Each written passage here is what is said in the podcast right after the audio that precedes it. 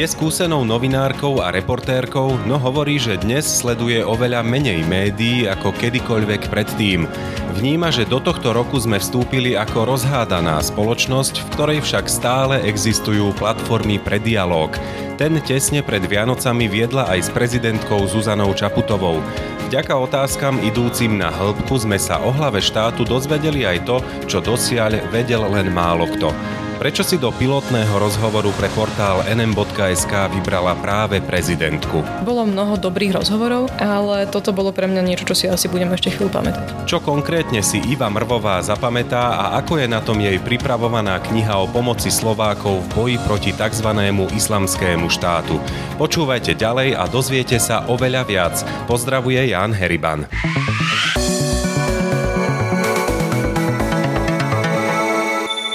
Prvé tohtoročné dialógy NM budú aj o tom, v akom stave je naša spoločnosť na začiatku nového roka, no pozrieme sa aj na Ukrajinu a Blízky východ. Porozprávam sa o tom s reportérkou Ivou Mrvovou. Ďakujem, že si prijala pozvanie. Ďakujem za pozvanie pozdravujem všetkých. Skôr ako sa dostaneme k avizovaným témam, nedá mi ešte nespomenúť e, tvoj rozhovor pre náš portál s pani prezidentkou Zuzanou Čaputovou, ktorý sme publikovali tesne pred Vianocami a prakticky do dnešných dní má ešte odozvu, ľudia ho stále čítajú. Prečo si sa v takomto netradičnom rozhovore, takom ľudskom, hĺbkovom, rozhodla práve pre ňu? Ďakujem za otázku na úvod. Myslím si, že k tomu viedlo niekoľko motivácií. Jedno je, že naozaj portál Nové mesto chce byť priestorom dialógu, čo mne osobne novinársky imponuje. A sa mi zdalo, že aj tá spoločnosť dnes potrebuje, myslím si, že viac pokoja. A aj tie sviatky môže ten naozaj ten, ten vianočný moment, aj koniec roka si pýta tak trochu naše, čo, že stíšenie, pokoj, také spomalenie sa môže evaluáciu toho, toho celého roka, čo nám vyšlo, nevyšlo a ako sa na to tak pomôže spätne pozrieť. A zdalo sa mi, že ako dlho vnímam teda pani prezidentku, že to je človek, ktorý trošku môže v mojich očiach, aspoň teda budem za seba hovoriť, sa odlišuje od tej možno ostatnej politickej poviem, obce. V čom? Mne sa zdá ona ako naozaj, už teraz to máme potvrdené, ako empatický človek, čo nie je bežné v tom našom ringu politickom, nechcem to volať ring, ale tak toto vyzerá v tých posledných, dá sa povedať, že asi že rokoch, že je tam veľa, politika je o konflikte a to je v poriadku, Skôr ide o to, že ako ten konflikt, alebo teda ten, ja by som povedala, že ideálne, že dialog a nejakú spolutvorbu veci verejných e, riešime. Na Slovensku to aspoň pre mňa z toho novinárskeho hľadiska už dlho je čosi, čo je konfliktné až príliš a naozaj, ako sa hovorí, že pre tie vlnky nevidíme more, že môže také tie bežné, že nejaký politik dá status, potom iný reaguje, potom to médiá akoby ďalej nejako rozotierajú, že mňa to, asi to môžem na, na rovinu povedať, že mňa to ľudsky aj profesne, že prestalo baviť. Sa mi zdá, že ľudí to akurát um, unavuje mentálne.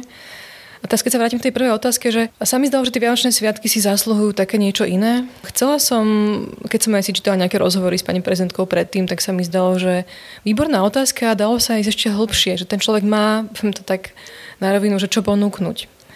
A keď sme sa teraz stretli, tak som je to aj povedala, že sú otázky, ktoré som si pripravila a ktoré by som sa aj rada opýtala a možno sú trošku iné, ako bežne dostáva. A nech ma pokojne stopne, keď to bude príliš. A on sa tak usmiela a bolo to, že, že dobre. Hej, tak to bola naša úvodná dohoda.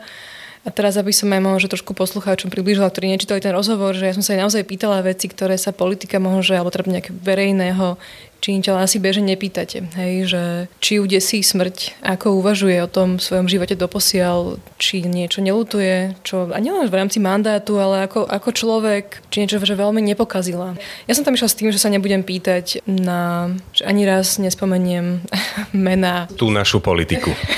presne, presne tak, tú našu politiku. Bolo to môj akože vyslovene, že zámer. Aj som to tam zopakovala, že nebudem spomínať konkrétne mená ani, ani nič podobné, hoci je to dôležité samozrejme samozrejme aj, aj sú protesty a všetko možné okolo, čo sa deje v krajine a demokracia stojí na našom záujme, na občianskom záujme o, o veci verejné. Ale toto bol rozhovor vianočného typu. Mne sa zdá, že dopadol veľmi dobre aj tie ohlasy mnohé, jasné, že boli tam aj kritické hlasy, to tak býva, je to v poriadku ale že sa mi vďaka nej, vďaka prezidentke aj otvorenosti, ktorú si veľmi vážim, podarilo priniesť môže trošku iný pohľad na, na ňu, na spoločnosť a môže aj takú hĺbkovú reflexiu na každého z nás.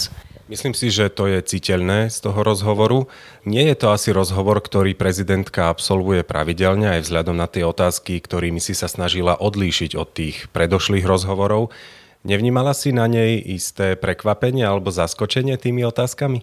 Do istej miery áno, ale ja som jej mnohé z tých otázok poslala dopredu práve kvôli tomu, že na tie otázky človek potrebuje čas. A že to bolo také vtipné trochu v tom zmysle, že naozaj na tom prezidentskom úrade do poslednej chvíle išli v takom kolotočí, že na deň predtým bola v Bosne a Hercegovine, potom v ten deň, keď som sa jasne ustretla, tak predtým mala rozhovor, ja si myslím, že Steven Noe, tuším to bolo, ktoré dva roky vlastne čakalo na, na ten moment potom sme boli my a potom ďalej utekala, čiže my sme mali vlastne reálne, že hodinu. Hej, a teraz za hodinu sa ponoríte do tém, ktoré sa týkajú, že smrti jej otca, hej, jej konverzie, proste ako uvažuje nad svetom a podobne. A to je možno jedna z tých vecí, že ja som vôbec neprežívala to, že to je prezidentka, že sa rozprávam s prezidentkou. A to je možno taká ľudská, neviem, moja povaha, alebo čo, že pre mňa asi človek nie je definovaný jeho úlohou, hoci si vážim tieto verejné posty a všetko možné, ale až keď som s ním a mám tu možnosť sa s ním rozprávať a zistiť, že kým je, ako žije ten život a čo môže prinášať tej spoločnosti, tak vtedy je pre mňa autoritou. Vieš si takýto rozhovor alebo podobný rozhovor predstaviť aj s iným slovenským politikom? Povedzme aj takto vysoko postaveným? Toto je otázka, no možno taká malá anekdota k tomu celému, keď sme išli aj s fotografom Dominikom Sepom vlastne do prezidentského paláca, tak som sa pýtala, som tam volala niekomu z tých eh, všetkých jej poradcov, že vlastne keď máme ísť, či cez ten hlavný vchod a oni tak na mňa, že a to ste tu ešte nikdy neboli ako novinárka. A ja, že viete čo, ja som nikdy vlastne nemala tú motiváciu tam teda ísť a sa pýtať. Tak to je možno taká malá odpoveď. Ale hej, že určite je množstvo ľudí aj v dnešnej politickej sfére, ktorí sú zaujímavé bytosti. Rozhodne ja ich obdivujem, že išli, ak je to pre nich služba, že tam išli, lebo je to nelahké prostredie. To naozaj. Ty si spomenula tú empatiu, ktorú si si na prezidentke Čaputovej všimla, alebo si sa v nej utvrdila, že naozaj má túto vlastnosť. Ona zároveň aj povedala, že v politike je to niekedy aj také, teraz to parafrázujem, aj dvojsečné, že tá empatia sa potom spája aj so zraniteľnosťou a to nie je v tvrdom politickom boji vždy prospešné. Je to napriek tomu dobrá vlastnosť politika, ktorú by si mohol niesť aj jej nástupca alebo nástupkyňa? Opäť krásna otázka. Ja to poviem tak môže sebecky. Ja som sa jej to spýtala na schvál, lebo aj pre mňa ľudské je to otázka, že nakoľko má byť človek zraniteľný. Či si to môže dovoliť v dnešnom svete, ktorý je trošku taký tvrdší. A keď ste politikom, tak ešte o to viac. Aj ten moment pri tom rozhovore sme sa toho vlastne dotkli prezidentka bola zraniteľná a hovorila veci, ktoré podľa mňa, nie že podľa mňa, aj to bola potom téma, hej, že sú politicky zneužiteľné pre jej oponentov. Čo je akože v niečom v rámci politickej súťaže normálne, súčasne v našom dnešnom možno nejakom rozpoložení, kde naozaj sa osočujeme iným spôsobom ad hominem, utočíme si na vlastné rodiny, ktoré nie sú v politickej reprezentácii, by sa neuchádzali o politickú moc, ale toto sa deje dnes. Čiže ja som nechcela tomu človeku ublížiť v zmysle, že teraz ona odhalí niečo a potom to bude zneužité ale nechala som to na ňu, na, na jej rozhodnutí a myslím si, že išla do naozaj takej otvorenosti, ktorú som až osobne nečakala. A neviem za seba, že nie som novinárka 100 rokov, ale už som nejaké rozhovory s politikmi absolvovala. Či som zažila niečo podobné už predtým, že bolo mnoho dobrých rozhovorov, ale toto bolo pre mňa niečo, čo si asi budem ešte chvíľu pamätať. Čo bude to, čo si budeš pamätať konkrétne? Dá sa to nejako konkretizovať vôbec? Vieš čo, asi viacero vecí, ťažko sa mi vypichuje jedna, ale asi čo sa ma momentálne ľudské, ako som už spomínala, najviac dotýka, tak je tá zraniteľnosť, že byť otvorený tomu, lebo zraniteľnosť sa viaže na to, že človek sa otvára empaticky inej osobe, hej, tomu aj môže inému pohľadu na svet a tak ďalej, tak ďalej a sa snaží na neho nejak tzv. nacítiť čo ho potom aj citlivuje voči nemu prirodzene, však je to teda ten uh, proces.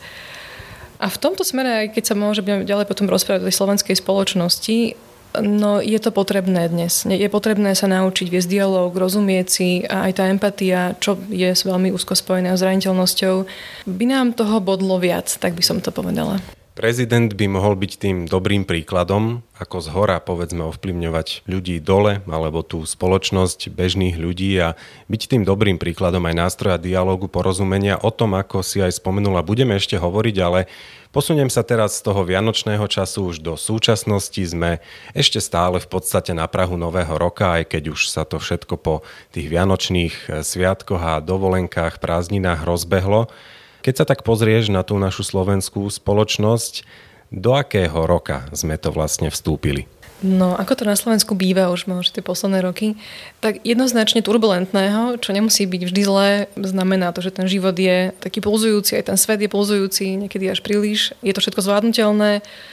Ja som aj ten rozhovor s pani prezidentkou začala takým svojim osobným pocitom, ktorý ale hovorí, akože to isté hovorí aj dáta, že spoločnosť je do istej miery rozháraná, frustrovaná, nahnevaná a má to svoje opodstatnenie. Máme vojnu na Ukrajine, čo je priame susedstvo. Ten svet je v nejakom rozpoložení, čiže a samozrejme naša vnútorná politická situácia tomu nie úplne pomáha. Čiže áno, že Slovensko do toho nového roka vchádza v takomto stave. Ale... Je to naozaj až také zlé s tou rozhádanosťou?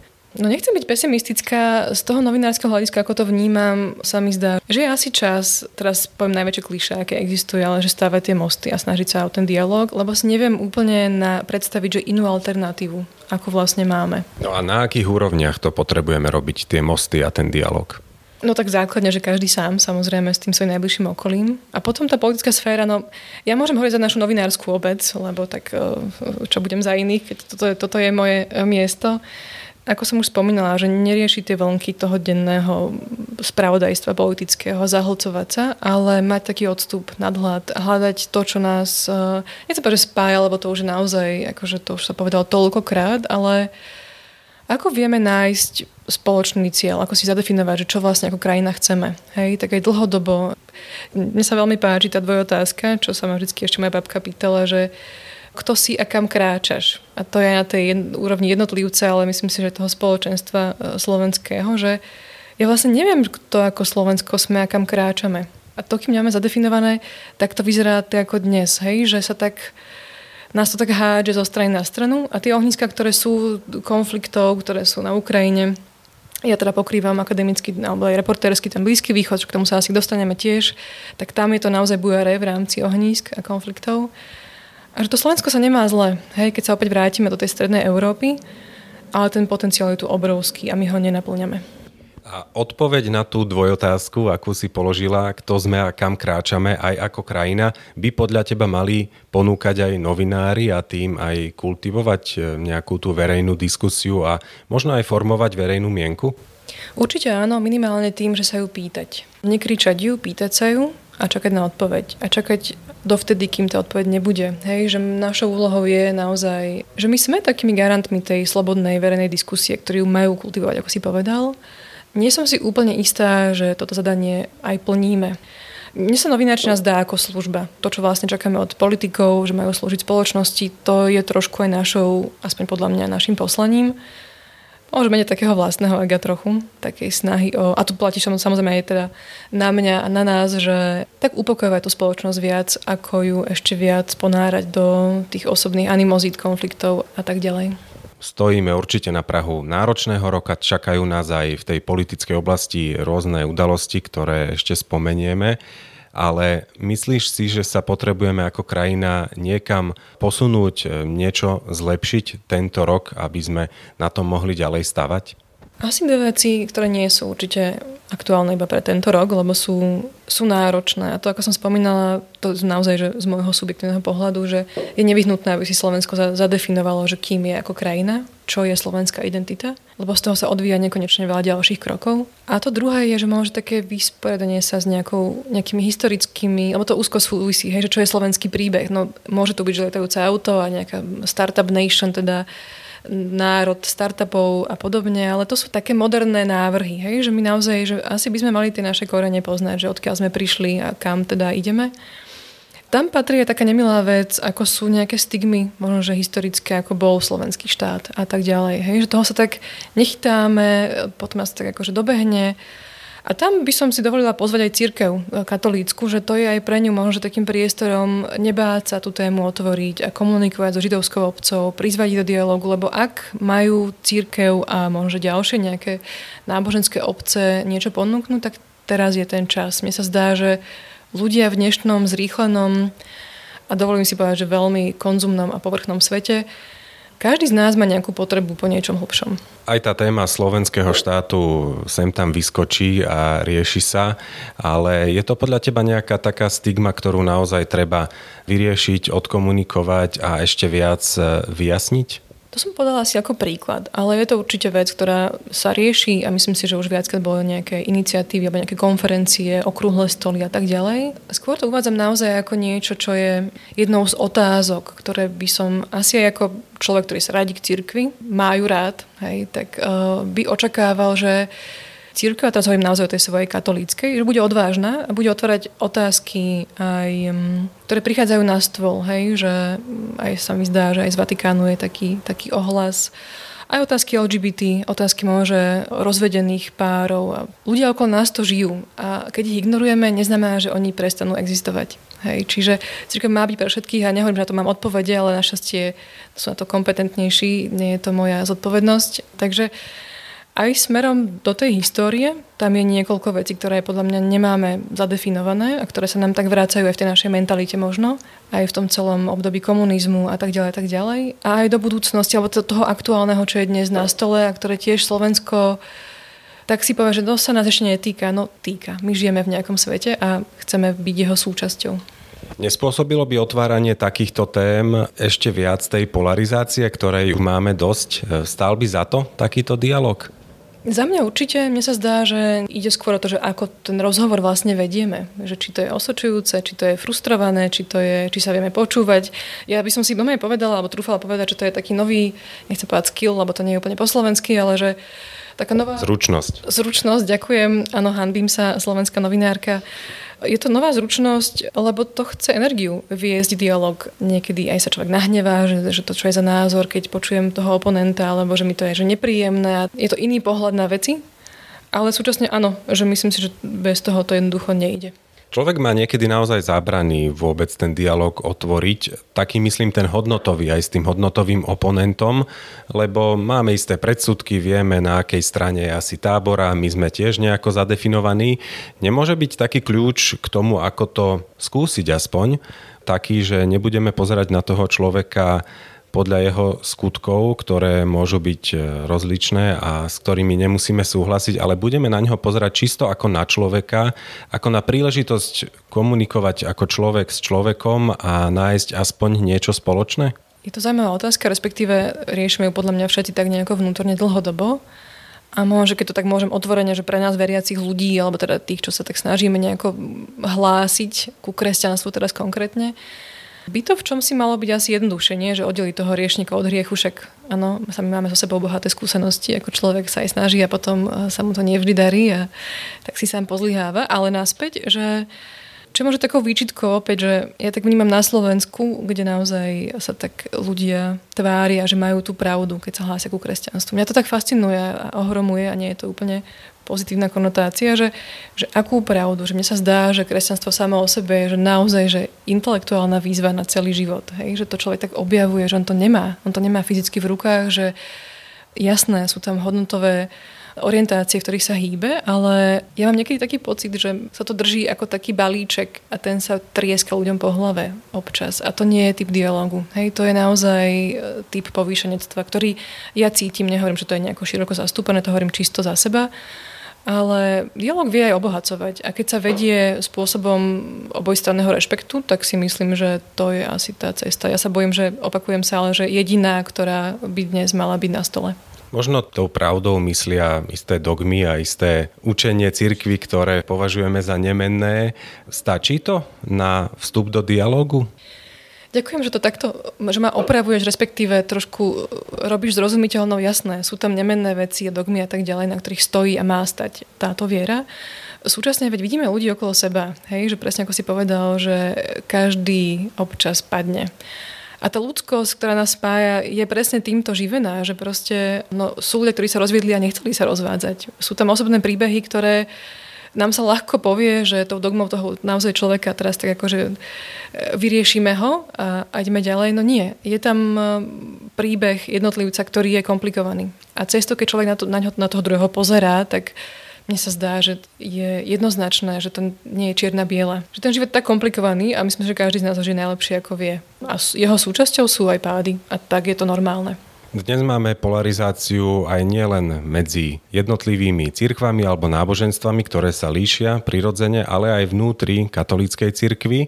Čo s tým je tento rok, povedzme, tým správnym priestorom na to, aby sme už s tým niečo začali urobiť? Klasické súboje, tradicionalisti a akýsi liberáli vnútri katolíckej cirkvi. Dáva ti toto vôbec zmysel, takéto škatulkovanie? Mne osobne nie, ale keď to sledujem, tak mne sa zdá, že je to súčasťou toho vývoja, že mne sa páči, keď v cirkvi sú nejaké prúdy, ktoré navzájom, ak spolu vedia, naozaj nejak sa navzájom, ja neviem, obrusovať a viesť k nejakým vzájomným otázkam. To si nie som istá. Súčasne pre mňa osobne naozaj sú tie otázky dnešného dňa úplne inde. V zmysle toho ľudského života, že čo dnes kresťanstvo ponúka spoločnosti ako celok, hej, bez týchto vnútorných prúdov, ktorý bežný človek zvonka nemá šancu uchopiť, ani ho vlastne nezaujímajú. A keď sa nejak ak môžem otvoriť tú otázku, ja sa vlastne akademicky venujem ľuďom, ktorí skončili v skupinách ako je Al-Qaida, Islamský štát a tak ďalej, čo sú vlastne skupiny, ja neviem, či poslucháči vedia, úplne v skratke vlastne teroristické organizácie. Hej? A keď sa s nimi, ja mám takúto možnosť sa s nimi rozprávať vo väzeniach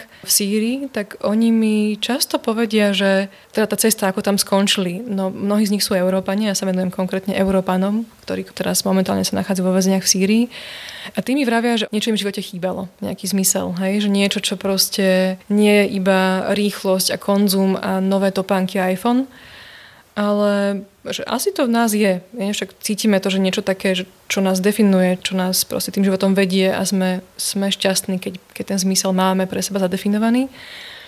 A tam sa mi zdá, že v Európe je ten problém čoraz viac cítiť. Toto nie je nová myšlienka, myslím, že to posledná dekáda to ilustruje veľmi silne, že sme sa tak odkresťančili, alebo že teraz mimo aj kresťanstvo, alebo že sekularizovali. A otázka je, že čo to nahradilo, aké hodnoty. Že čo vlastne tým ľuďom ponúkame namiesto toho. Ja si nie som istý, že to vieme. Poznáš odpoveď, alebo aspoň nejaký náznak odpovede? Mne sa len zdá, že tolerancia to nebude akokoľvek, je to krásna, neviem, cnosť. Tolerancia nevie byť tmelom spoločnosti. Hej, je to niečo skôr z podstaty, možno, že odstredivé, čo nás skôr, že nie si tolerantný, lebo že musíš sa k tomu tak akože kultivovať sám seba, k tej inakosti, rôznorodosti a podobne. Čiže asi to musí byť niečo iné, niečo, niečo hlboké a tu si ja netrúfam dať odpoveď. Ehm, mne sa len zdá, že sama za seba, keď hovorím o kresťanstve, tak ono má v sebe istú krásu, ktorú ale podľa mňa že nevie už úplne komunikovať. A na Slovensku by som to možno že ešte zosilila. Mne veľmi chýba intelektuálna e, stránka kresťanstva v slovenskom prostredí. Do Sýrie a na Blízky východ, ktorý si spomínala, sa ešte dostaneme, ale predtým ešte by som sa chcel pristaviť pri tej našej slovenskej krajine. Tento rok nás čakajú aj prezidentské voľby, aj voľby do Európskeho parlamentu. To sú udalosti spojené, hlavne aj tie prezidentské voľby, možno ešte tak viac výraznejšie s istou kampaňou a e, znova s debatami ľudí, koho voliť, koho nevoliť, rôzne aj špinavosti z minulosti alebo rôzne kauzy z minulosti sa vyťahujú na tých kandidátov. O tom všetkom ľudia rozprávajú, možno aj doma pri tom nedeľnom obede, pri tej politickej relácii.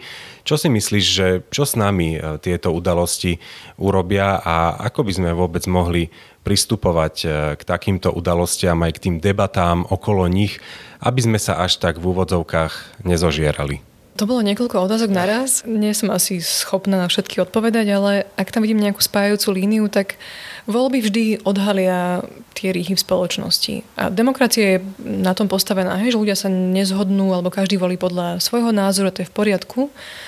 Trochu to však vždy naozaj na tom, na tom Slovensku, ale v celej Európe a na celom svete ukazuje niečo iné, že tá spoločnosť naozaj nie je súdržná že sú tam také roklinky, by som až povedala, ktoré sa od seba vzdialujú. A mňa to trochu desí, je asi silné slovo, ale je to niečo, čo nie je dobrý vývoj, určite. Na margo toho, že sa odhalujú nejaké pozadia kandidátov, to k tomu patrí. Máme vedieť, kto do tej politiky vstupuje. Samozrejme nie bulvárnym štýlom, sú to tiež ľudia, ktorí majú mať nejaký nárok na vlastné súkromie. A... Asi aj zlyhania. A, a presne tak, aj zlyhania a podobne.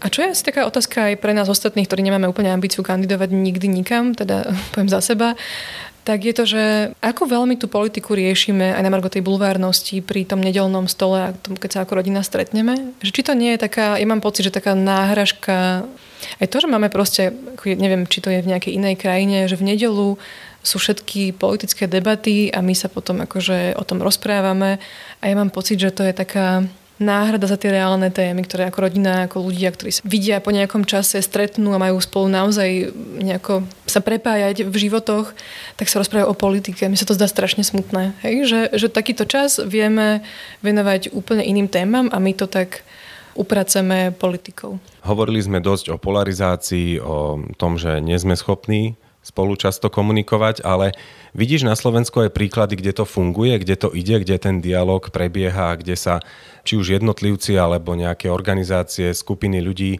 snažia ten dialog a tú verejnú diskusiu kultivovať? Ďakujem za tú otázku. Aby toto nevyznelo tak, tak veľmi pesimisticky, ja sa ospravedlňujem, ak to tak vyznieva.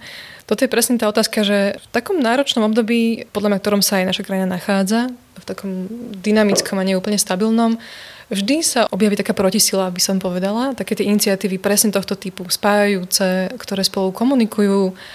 A dá sa povedať, že čím je horšie, tak tým oni prinášajú už viac svetla. A teraz nechcem hovoriť nejaké konkrétne príklady, ale to ako spolupracuje, že tretí sektor a rôzne iniciatívy, ktoré nechcem povedať, že suplujú vzdelanie, ale sú rôzne vzdelávacie inštitúty, ktoré naozaj vidia, že možno ten bežný systém na školách nie je tak kultivujúci, ako by mohol byť, tak vytvárajú, že asi každý z nás vie kritizovať, ako ten štát funguje, nefunguje a potom je na nás, že ako vieme my ako jednotlivci prispieť z toho nášho daného nejakej tej našej pozície a talentov, ktoré máme.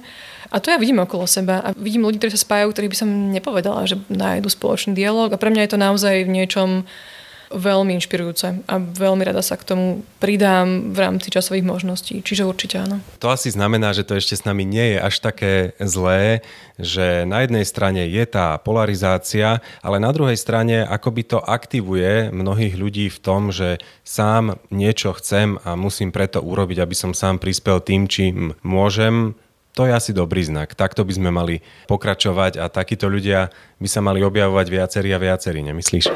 Určite. Myslím, že sa aj objavujú, že tá protisila alebo taký nejaký to môže, ako sa volá krásne v tej sociológii, že e, ostrov pozitívnej deviácie tu je, alebo ich je niekoľko.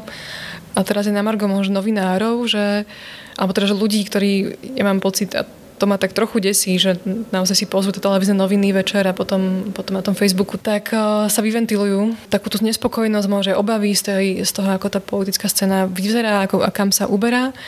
Ale že môže aj pre také osobné dobré rozpoloženie, že asi je dobré obmedziť tie médiá. Naozaj si vybrať, že čo čítam, čo konzumujem, čo nechávam do seba nejako vsakovať, lebo to s nami robí veľa dnes. A to by som rada ja, ja ako novinárka Slovenska hovorím, že sledujem oveľa menej médií ako kedykoľvek predtým. Poďme sa pozrieť teraz aj na trošku iné konflikty na východ od nás. Skôr ako sa dostaneme na ten Blízky východ, tak e, ešte sa zastavme na Ukrajine. Ty si tam bola aj po vypknutí vojny, už takmer pred dvoma rokmi. Ako sa dnes pozeráš na tento konflikt a čo Ukrajina potrebuje? Bola som tam myslím, že dvakrát a určite na to nie som expertka, na to sú iní odborníci, ktorí to sledujú dlhodobo, analyticky a boli tam viackrát. Ja z toho ako asi osobného hľadiska, naposledy som tam bola takto pred pred rokom na Silvestra vlastne, kde u nás boli ohňostroje v Kieve, boli šahídy, to sú iránske drony, ktoré útočili vtedy v tom čase v takom návalovom množstve je to veľmi nepríjemný zážitok. Ja som to nemala prvýkrát, už som zažila kúsok vojny, čiže človek je taký, na to si nikdy, akože nikto z nás nezvykne, ale je to niečo, čo asi to preženiem, ale ja verím, že to poslucháči pochopia, že je to v istom zmysle aj dar, lebo zrazu človek stojí v takom nejakom rozpoložení. Ja som teraz trošku odišla z tej otázky, ale vrátim sa, slubujem je, že keď vidíš vojnu alebo zažívaš vojnu, ako aj Slovensko vlastne cez, cez Ukrajinu cíti, hej, aj ten príval utečencov, aj to, ako naozaj tá krajina vyzerá, ako bojuje udatne, dá sa povedať, proti ruskej agresii, tak to dáva takú možnosť, a ja som dúfala, že ak niečo pozitívne z toho vylezie aj pre nás ako pre Slovensko, je, že máme takú možnosť sa zastaviť a, a byť tu jednak pre niekoho iného, kto nás potrebuje, to znamená utečenci. A to druhé aj tak osobne, hej, že sa pozastaviť a uvedomiť si, že fakt ako veľmi je ten život až smiešne dočasný. Ja keď som bola napríklad vo, vo vojne, to bolo v Iraku, tak som tak zažila taký moment, že sa tak tie priority človeka tak veľmi rýchlo upracujú. A toto zažiť je, to sa tak samo urobí, hej, samo sa to tak vytvorí a si to odtedy pamätám ako úžasný zážitok, že zrazu človek uh, rieši naozaj také tie podstatnejšie veci.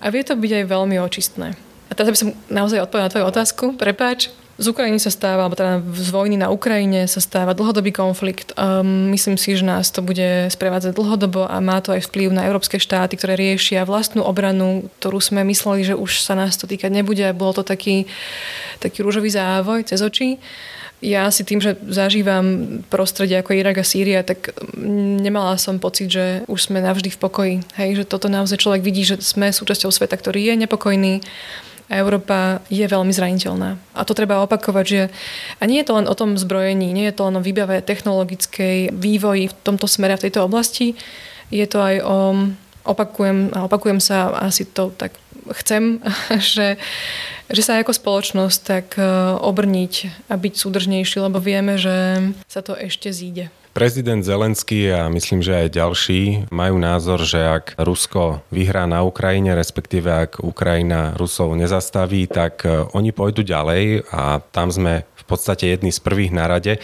Súhlasíš s týmto názorom, že by Putin išiel aj proti NATO? Tam si asi netrúfam povedať, tam sú naozaj iní ľudia, ktorí tomu rozumejú oveľa lepšie. Ja by som povedala, že to sú dve línie, hej, že ísť ďalej v rámci čo? Vyslovene, že sily v zmysle nejakého frontu je jedna vec, druhá vec, že my ten front už dávno máme v podobe dezinformácií, ktorý je veľmi silný a my sme voči tomu veľmi zraniteľní.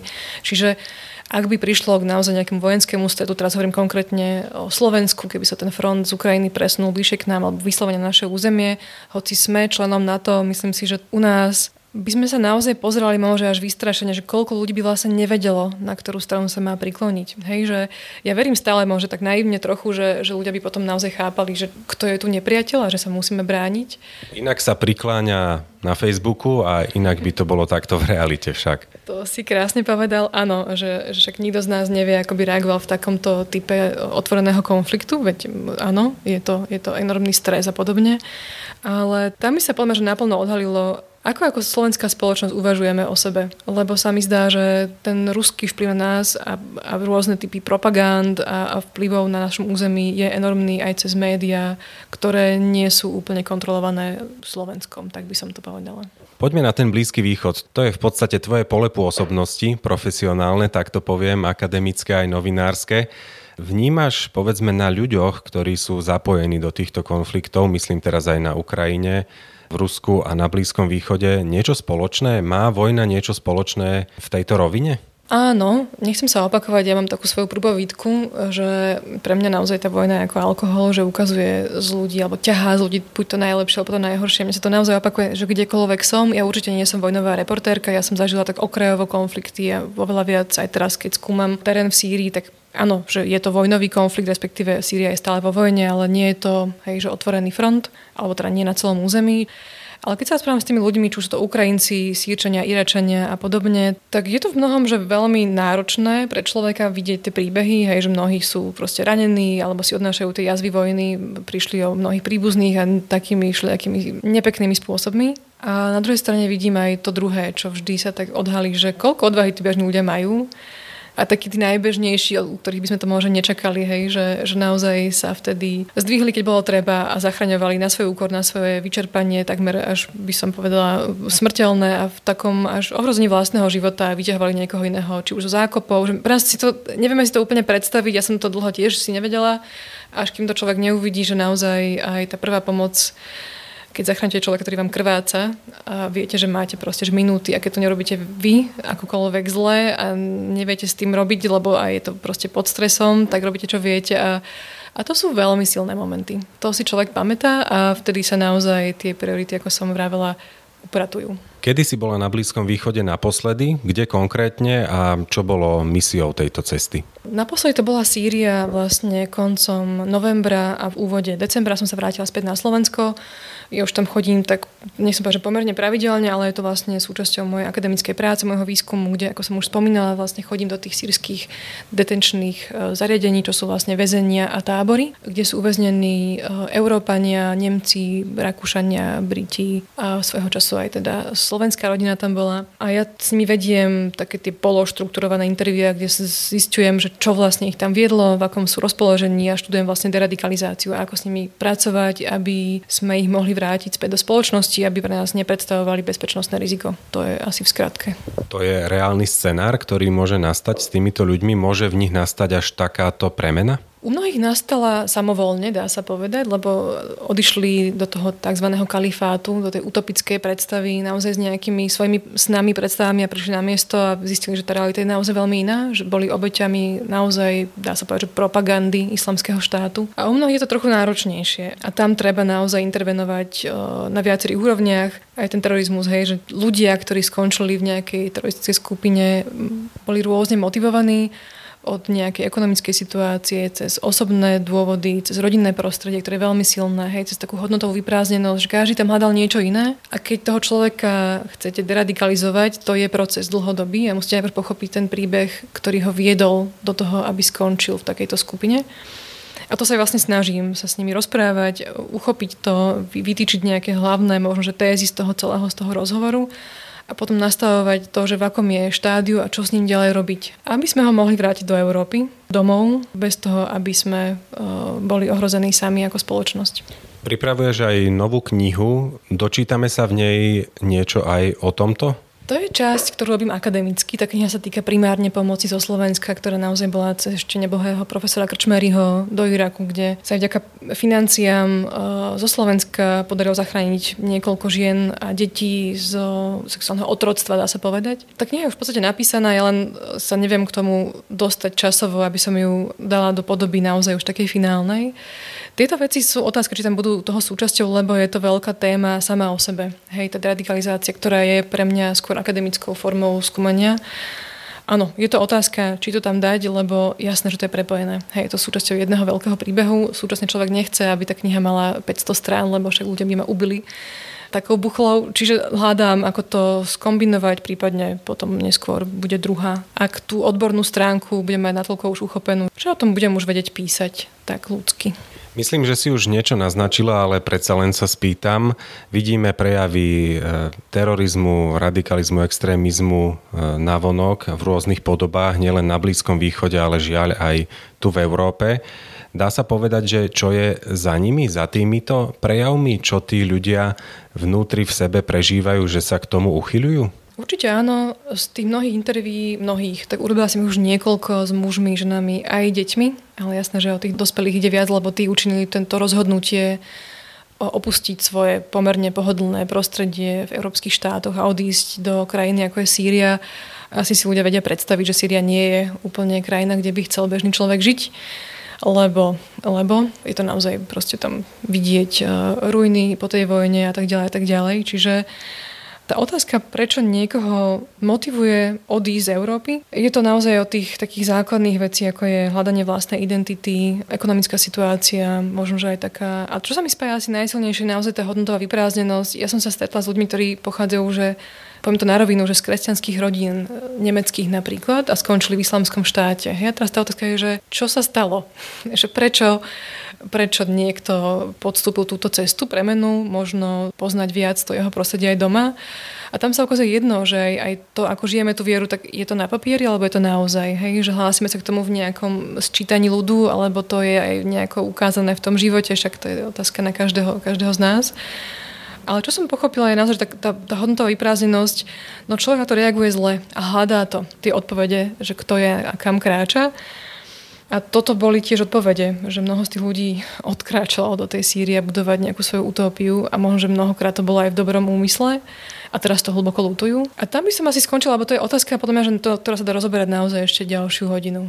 Áno, a už toľko času rozhodne nemáme, ale na záver posledná otázka smerom na Slovensko. Aj tu už vidíme isté náznaky alebo aj konkrétne prejavy extrémizmu a radikálneho uvažovania v rôznych podobách, teda vôbec nehovorím o podobách, ako je to v Sýrii a podobne, ale isté podhubie tu už aj je. Čo musíme urobiť už teraz, aby sme sa nedostali do ešte horšieho štádia? Ja sa venujem výskumu náboženského extrémizmu, ich je niekoľko, ako si ty spomínal, je politické a tak ďalej, tak ďalej. Celý ten radikalizmus e, vlastne odkiaľ, odkiaľ prichádza a že ho dá sa povedať, že príbúda To, čo som ja dosial za tých pár rokov, čo sa tomu venujem, vypozorovala z tých rozhovorov, ktoré mám teda tú možnosť viesť, je, že no niečo sa deje v našich rodinách. Hej, že asi aj intuitívne človek to trošku vie vycítiť, že či tie rodiny trávia ten čas spolu, či sa naozaj rozprávajú, či sa vidia navzájom tá pozornosť, hej, že či to je naozaj taký ten servis, že tomu svojmu potomkovi teda to lesti kúpim tie tenisky, dám mu ten iPhone a je o neho postarané, alebo ho naozaj vidím a proste máme tu máme tie rozhovory o tom, čo proste ho v živote trápi, čím žije, či vieme v rodine, čím ten druhý žije.